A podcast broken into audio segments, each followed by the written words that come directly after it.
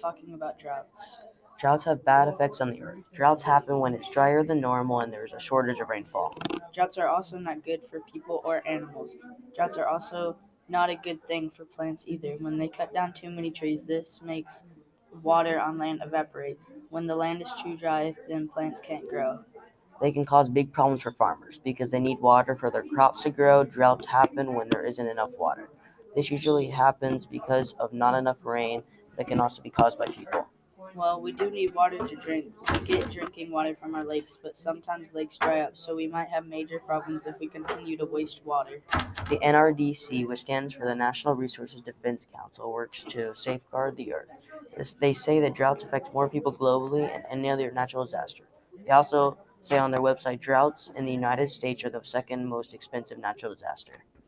So that means if farmers and ranchers don't have enough water for their crops and livestock, then they will have less crops and meat to sell that makes prices go up for consumers. Like we said earlier, it's not good for many things. The NRDC lists natural causes fluctuating ocean, land temperatures, altered weather patterns, reduced soil moisture, man made causes, climate change, and excess water usage as the main causes of droughts. The U.S. government set up NIDIS, the National Integrated Information System. They coordinate drought monitoring, monitoring, planning information, and forecasting, so that helps us know when a drought may be coming and also what we can do when it does. We've learned from the NIDIS that droughts also contribute to wildfire, wildfires as they affect our water quality, not very good for any of us.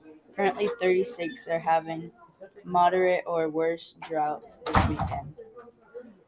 So that means a lot of people affected by droughts almost daily in the United States. I guess people all over the world are too. Landon, what area in the United States do you think currently has the most droughts? I think maybe California and the West Coast because they have less rain and a lot of forest fires. That's correct. The U.S. Drought Monitor currently shows California, Arizona, Nevada, Utah, New Mexico, and even parts of West Texas having high drought. There is also another organization, the USGS, and they say that rainfall helps droughts, but, but sometimes only for a short time. They also have a drought map that shows areas in the U.S. that are low on water.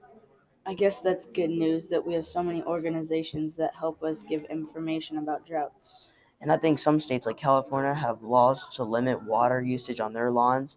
Maybe it will help if we have to limit cutting down too many trees.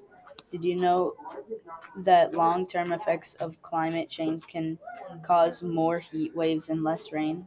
That's pretty interesting. I guess we need to do our best not to waste water. We can help by turning off the water while we brush our teeth and taking short showers. We can also recycle water or just try to use less water. I think we all need to do that as a part to not waste water.